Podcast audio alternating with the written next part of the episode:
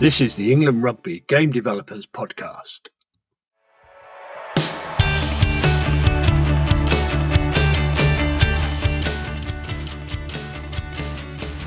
The Game Developers Podcast series is here to support the England Rugby developer workforce with our training course delivery to referees, coaches, and volunteers. In this series, we'll have in depth discussions about topics related to our training courses that we hope in turn will have a positive impact on your delivery. I'm David Fraser, Training and Workforce Development Manager at England Rugby. In this episode of the Game Developers Podcast, I talk to Dr. Ethan Honary from Skills Converged. Ethan is an expert in training course design and delivery, and we focus this conversation on how we can grab the attention of the learners in front of us, explore tips for generating energy, and consider how we maximize the opportunities for learning on courses. During the conversation, you'll hear Ethan mention his website, skillsconverged.com, and there is a link to it in the podcast information. We hope you enjoy this conversation. Uh, Dr. Ethan Honary is the founder of Skills Converged, which specializes in designing soft skills training materials. He's a training consultant, an author, and a course designer. He's the author of several books, including Train the Trainer, The Art of Training Delivery, and course design strategy, the art of making people learn. There's much overlap with Ethan's messaging and how we have designed our England rugby training courses, and lots to learn about how we, as course designers and tutors, can be more effective in how we support coaches, referees, and other volunteers to learn. I'm delighted that Ethan has joined us today, and we're going to focus this conversation on how we gain attention and create energy with learners on course. Uh, Ethan, welcome. Well, thank you for having me. Thank you. uh, so, I'd like to start the conversation by asking how you grab the attention of learners on a training course and make sure that leads to learning taking place. Yes, um, this uh, I would say is like probably the primary question when it comes to training course design yeah. and delivery. Um, it's it's fascinating to me because, as you know, if we can't grab the attention um, of the learners and keep them engaged, we don't have much of a chance to you know teach and keep them going with the rest of the rest of the content. And in fact um, it's, it's such an important question. A few years ago i went to the learning and technologies conference in excel center in london. And they have a whole bunch of um, variety of um, talks going on at the same time 20 or so.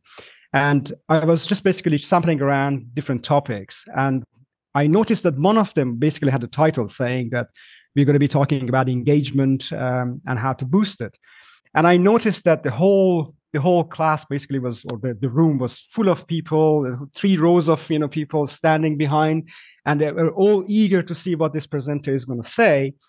Um, unfortunately in that particular situation um, the, the presenter only touched on the topic and then moved on to sell whatever software or solution they had. But it did show me that there's a huge interest in getting engagement going especially today when we have the instructor led courses and also online courses. I see all the time that especially with online engagement is becomes even more important because people can get distracted quite easily and everything. And so we need to as if like we need to work on it more and more. So to me when i think about um, attention and engagement it's it's almost like the analogy i use is um, is like the advertisement industry. We want to grab the attention of people. We want to get them engaged but not just for the sake of grabbing attention alone. That's not the target. It's not it's not it's like an advertisement industry. We can flash some colors or whatever. We can use a red color moving target or whatever and then we can grab the attention but that's not enough. We need to convert. And so in the learning uh, industry, I see the same thing. What we want to do is to grab the attention of the learners, but also at the end of the day, we, it needs to convert. And the conversion means they need to learn as much as possible in a given time. And also, we want to maximize that learning over an extended period of time. We want to maximize retention of that learning. So, all of this goes together, in my view. And whatever technique we're going to use for attention should not just be to entertain the crowd in a sense. We want to entertain them a little bit, but, but more move on to the educational side. So, how do we go about convincing them, the people that we've got in the room, that it's critical for them to learn and use the topic that topic. we're discussing with them? Yeah. That, yes. So, so the techniques we can use. Um, so when it comes to, um, so you, you need to grab them in. Um, so there are two sets of techniques that we can go about. One set it would be to grab attention. Uh, so this could be strategies like make the content interesting, um, make them curious, make, make them uh, want to know more, and you know, explain why they need to learn it. And also on the other side, a set of other strategies would be to sort of minimize attention going away. So it could be minimizing distractions, uh, removing obstacles to learning, um, addressing temptations, whatever that might be. So these are the two sets. And I always think when it comes to engagement, is not the one thing we can do to say we're going to convince you to learn or we're going to, you know, we're going to keep you engaged. It's a set of tools we need to apply. And then as we apply these tools, eventually engagement will take care of itself. It's, it's, it's a kind of funny thing. It's like we're not directly going after engagement. We do all our, our we use the tools in our toolbox and eventually engagement happens. Um, and that's what I find is quite fascinating. So for the beginning of a session or a course, when it comes to, for example, trying to convince them, um, I have thought about this a lot because it happens uh, quite frequently. You might have a book um, an online course, um, uh, instructor-led course, whatever that might be. At the beginning of any of these events, you need to sort of like grab people's attention and bring them in. And I feel that you can go through sort of like a structured sequence, um, step by step to go through. And I call this sequence establish the need. I thought about it, researched it, and it's, it's one thing that, I, that we use in our training materials all the time.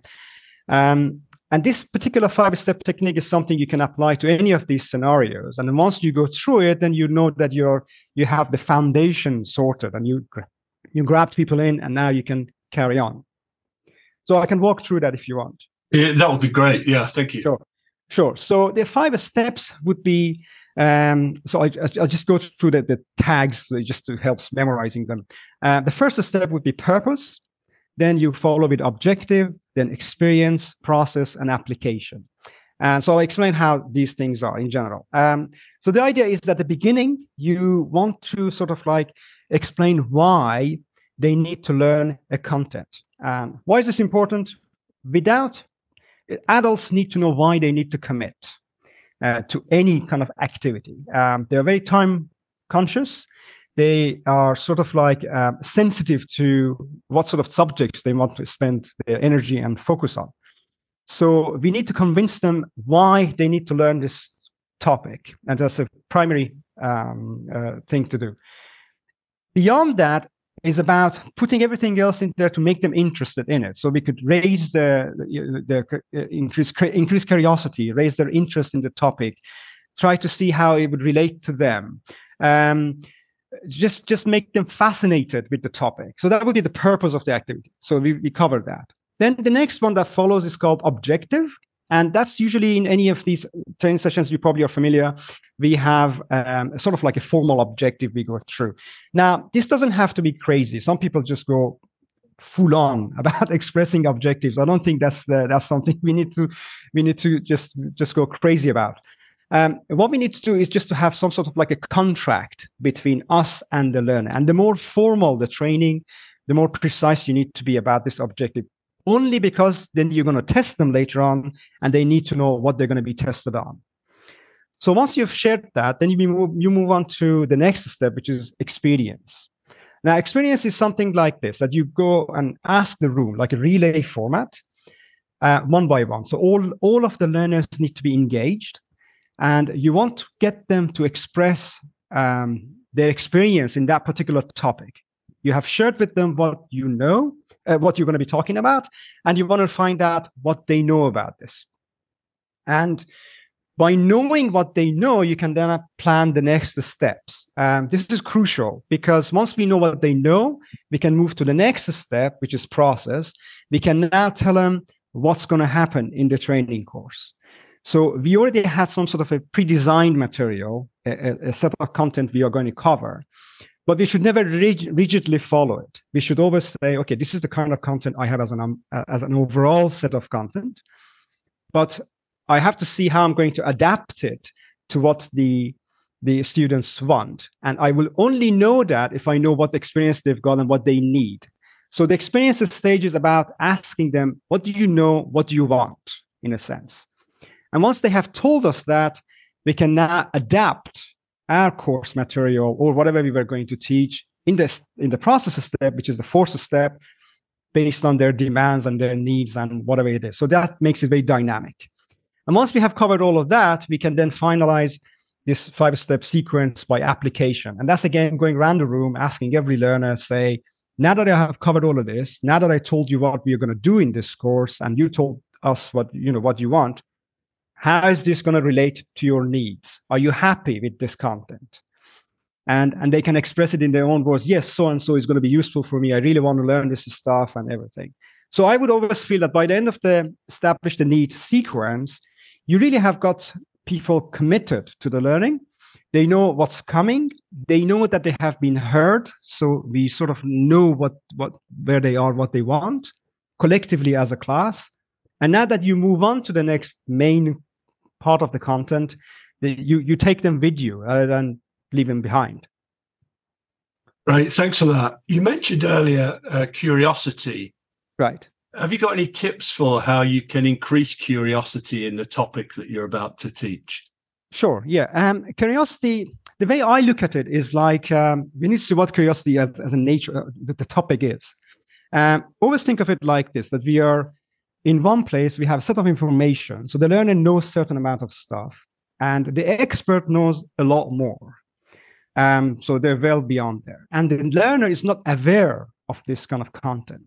So there's a gap between the two. There's, this sort of like a missing information. And what we want to do is to sort of tease them. We want to get them to become more interested in this other domain. And then once they become interested, we can sort of like take them there.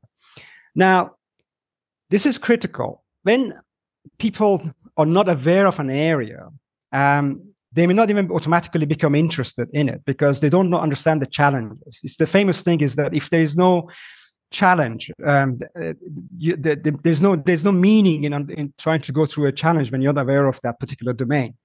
So you need to bridge that gap, and the way that we bridge that gap is by what we call, for example, uh, adding a priming dose, um, a bit of information, something to grab them over to the other side. Now, this could be like giving them a taste this could be sharing a story with them. It could be turning, t- t- telling them a personal story of some kind. Um, you could be sharing innovation, technology, new techniques, new uh, anything in the field that might make them interested. So this then goes back to you. And one of the things you could do, for example, is um, share a dilemma. Um, choose two really close options that are very difficult to choose between and then throw that to the class and get a discussion going, uh, which is better and which is not. Usually, if you select something that is, you know, neither of the options is the correct answer, it gets everybody excited and everybody is going to talk forever about it. And then you make them curious about the topic, and now you can guide that. You see, it goes back to that original thing again. So we want to grab the attention, you want to make them curious, but it needs to lead to something. The learning is always what we want at the end of the day. So if it's just you know hold holding the air is not going to go anywhere Right, and I've read in your work uh, about the use of stories and how they can help in establishing the need for learning. Can you can right. you talk a little bit more about that, please? Sure. Yeah, storytelling again is um, is is is if you're good at the storytelling, by all means, go ahead and do it all yeah. the time because because people can relate to stories quite well. Um, and we, are, we are all familiar with it. As soon as you're in a class and you have a teacher and the teacher comes in, I'm going to tell you a story, you immediately are going to listen because you, you're sort of like being told you're not going this is not going to be boring dry content you know i'm going to entertain you and everybody's interested in that but as long as it obviously leads to somewhere now stories if they're related to the topic they could be obviously quite powerful um, but sometimes they don't even have to be. It's, storytelling is very closely related to increasing curiosity, I would say. Um, so because they go hand in hand, you, you're sort of like creating a question in the minds, and then you want to lead that question to the actual topic that you have in mind. Um, and sometimes I feel that people use you can use all sort of innovative stuff. It doesn't even have to be um, it doesn't have to be straightforward storytelling. Um, I heard once, for example, J.J. Abrams, uh, famous director, he made uh, Cloverfield. He had a TED talk, um, and he came to the to the to give the presentation, and he brought with him a cardboard box uh, with a question mark with a you know marker pen you know, drawn on it. And he put it on the stage, and he and I, and then everybody was just looking at this and trying to figure out what's going on. And then he started telling a story about it. And the story was that he went to his grandfather and he was cleaning up the attic, and then he went through the whole thing, and then he had those tons of boxes. But there was this also this one box, and he decided that he was not going to open this one last box. And so he never opened it. And then he just drew a question mark on it. And to this day, he still doesn't know what's in it. And then you could see by now the whole crowd is like, oh, open it, open it. We just want to know what's in it. And he could shake it and he would rattle inside. And you could clearly know it's a beaten up box of some kind. But but and then he was just going on and saying, look, by just putting this box, we can create a sort of sense of mystery and increase curiosity and keep people interested in the topic and and he was basically using an analogy obviously in movie making that you could use the same thing same technique as if you have something which is not revealed and hidden that would drag people and make them and keep them interested and i think we could do the same thing in in course design that you don't have to reveal everything up front and then you can turn it into a story or a curiosity. For example, um, if you have a bunch of props, so you come to teach something and you have a bunch of props, and you can put these props on a table and you can cover them so they're not seen, but this is like a you know piece of cloth or something on it. And that immediately makes people interested. Oh, there's some activity going to happen in this course, and it's going to be some fun to have, you know. So, and that keeps them going. And then you can every now and then reveal a little bit of it, tell a story about it, and then use that like a tool to constantly keep people engaged as you go through.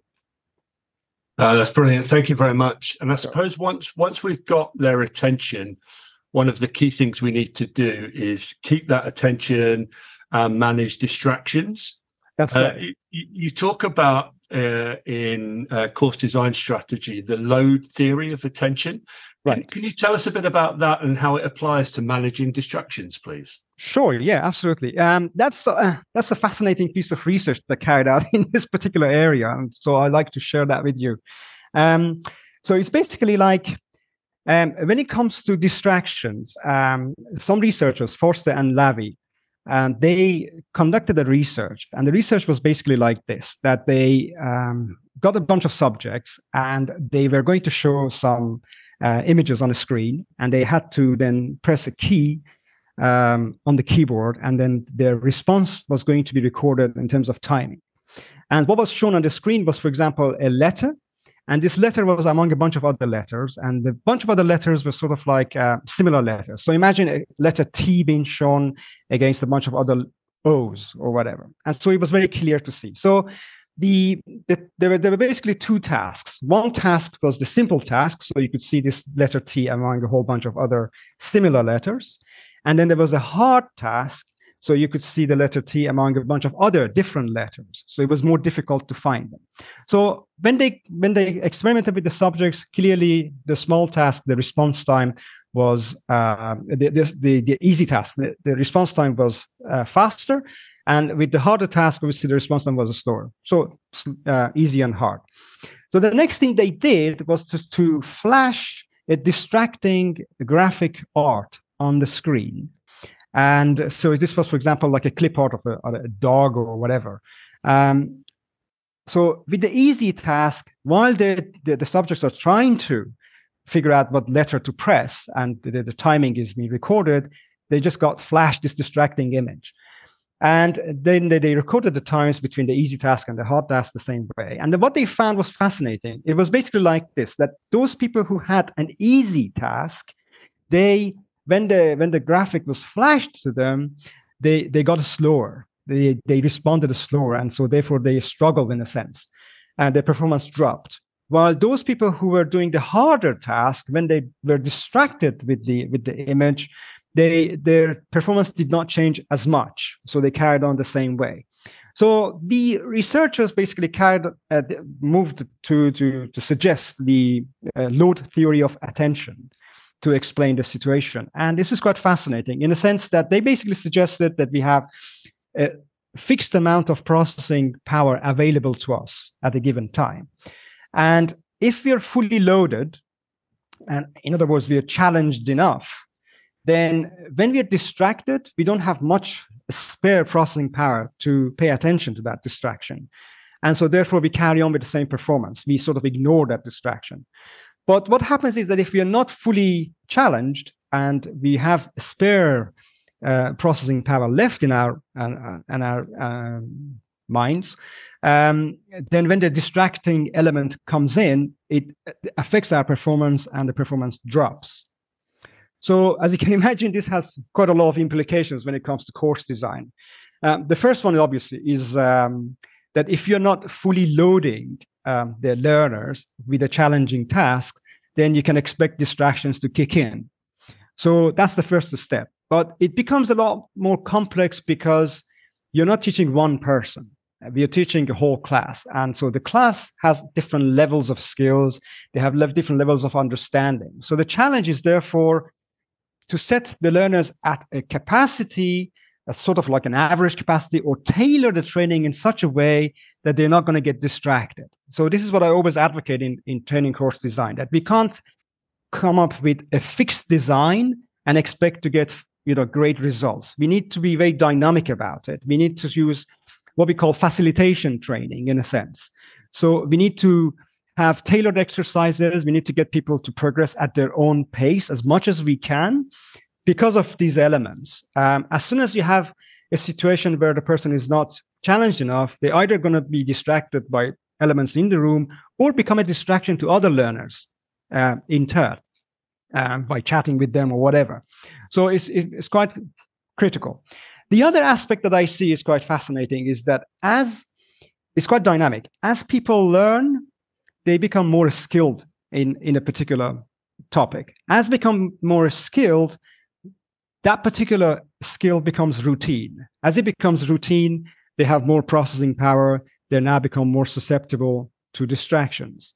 Um, so therefore, we need to always keep an eye on them to see if they are progressing. If they have basically reached a certain level, we need to push them further. If we are not on top of it, then distraction kicks in. So would would differentiating the tasks that we're giving to each of the learners in the room or within our course is that a an effective tool for managing that challenge uh, that you've just described there that's right this it would it would help significantly um, to be able to do that but it's not always um, it's not always easy to do that. You know, it's not like um, we can give, for example, if we have 20 students in a class, you can't get 20 different exercises all at different levels to them. So you have to use different techniques to sort of simulate this environment. Um, a, a, great technique is to have um, uh, to divide them into multiple groups and then you give groups um, different exercises and then you mix and match these groups as you go on. So your aim is to put a weaker student and a strong student together and the weaker student basically takes the energy of the, uh, the, the stronger student away from the distractions in a sense. Because now that they they they're better at something they go into sort of like a teaching style mode for the weaker student. So they get satisfied they get to express what they have already learned. And the weaker student obviously gets the benefit of um, almost like parallel uh, learning. Uh, they learn from you and other uh, students as well. So we can maximize learning this way. So that's one of the techniques you could do. You could also come up with specific tailored exercises for students who are struggling at certain tasks while giving more challenging um, exercises to those who are more advanced. So if you what you need to do is I always say in course design, you need to have like a set of tools, a lot more than you can ever have for the given time that you have in your course. So then you can pick and choose these exercises and content as you go through. If you have, say, for example, if your course is half a day and you only have half a day to cover, that's not good enough because that's a very rigid way of handling it. You need to have almost twice as much, three times as much. So then you can say, okay, this person needs this. I'm going to give this sort of exercises to them and so on. Terrific. I just want to uh, take you back to something you mentioned there when when I asked about differentiation. You said, I think, that the, the better way to do it is to pair people up who have got, you know, someone with a lot of experience, someone with less experience. I think traditionally we might think about when we're grouping, grouping people of equal experience. Um, is can you tell tell us a little bit more about why you'd recommend that that model rather than you know the traditional that I would I would suggest we do currently. Yeah, so it's um, overall I would say that it's not. Um, I wouldn't say one or the other is the best method. I'm always yeah. an advocate of using all combinations. Um, the more combinations we use, the better, because at the end of the day, we want to maximize the learning. Now we know, for example, if you put two people together and they have the same level, they can progress together, they can support each other. But if you have a situation where you put a weaker student and a stronger student together, then depending on the learning styles, this could actually help very well. So some learning styles, for example, um, some people talk learners. Um, in other words, they want to express what they have just learned verbally to the other person, almost like a soundboard. So they want to say, yeah, well, this is how it works and so on. They need a buddy to exercise that. And if they have already ex- learned something, if we assign them a student who hasn't quite got it, this sort of exchange can support both of them quite easily. So the person who's a talk learner who just can keep talking and express that, and the other person can also respond and learn from it. Um, if you put two strong people together, it could also work because then they can take it to the next level. They can inspire each other, challenge each other. It almost becomes like a competition between them. They can geek out in a sense. So, so, so you, you have you have all combinations. What I usually like is to mix and match the class. Um, and what I this has been like a question I always had. Like you know, you have a class of people, and then so you group them to twos or threes, and then you run some exercises, and then the next part I usually like to completely mix up the groups. So then people who haven't worked with each other get to work with each other again uh, in some new format. Um, and eventually, I was I was looking to see if, if this can be automated. Um, so I have a got I've got a tool now for it, and it's available on the website um, skillsconverged.com, and, and it's called Clock Buddies. Um, it comes from a traditional um, technique that was used in kindergartens, actually, believe it or not. Um, it's basically like they used to have like uh, a face of the clock with 12 positions, and they would name, they would write the name of the, the kids on the on the 12 positions, and then each of the kids would get one of these clocks, and then the, the tutor could then call um, an hour on the clock, and then the, the kids would look at the, the, the discs and we would know exactly who to go with. And the idea was that it would cover the combinations or pairwise combinations, uh, all the combinations that's possible in the class. Well, so the tool started from there, but I've now taken it to the next level of having groups of twos, threes, fours, or five people. And then this obviously fits into the to the whole field of combinatorics in mathematics and everything.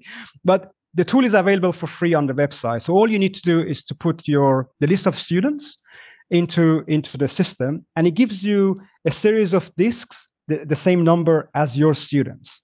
You give these disks to your to your students and then if you call a particular say symbol um, say alphabet symbol a b c d they can look at their disks and they know exactly who they need to go and work with you could use it in, during the course for example when you're running exercises you could use it for example when you're having assignments um, that they could do after the course. It could be even gamified if you want. Uh, it basically goes through all the combinations possible for a given number of groupings, for a given number of um, uh, students in a class.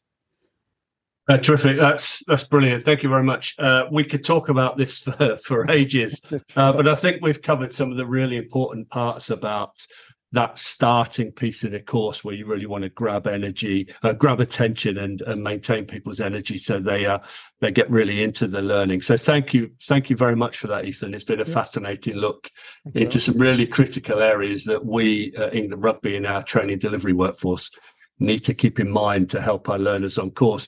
You mentioned your website there. Can you tell us where people can find out more about your work, please? Yeah, sure. I mean, the best place is is uh, is the website skillsconverged.com. Um, I regularly write there as well, in-depth trainer trainer uh, articles. So if anybody's interested, obviously you can you can come and uh, read my content, and I have my contact details there as well. You can find me on LinkedIn. Um, and the books you mentioned, the training courses that you're you're familiar with, uh, all available. We also offer training materials. So if you, any of your trainers are interested to um, offer softer skills courses, you can grab the training materials um, and then you can edit and modify them based on your own specific domain, and then use that in your training delivery. Thanks so much, and thank you for your time. uh, Ethan. It's been it's been really helpful for us. Uh, we really appreciate that, and thank you for uh, for listening to this England Rugby Game Developers podcast. Right. Thank you very much. Thank you much, David.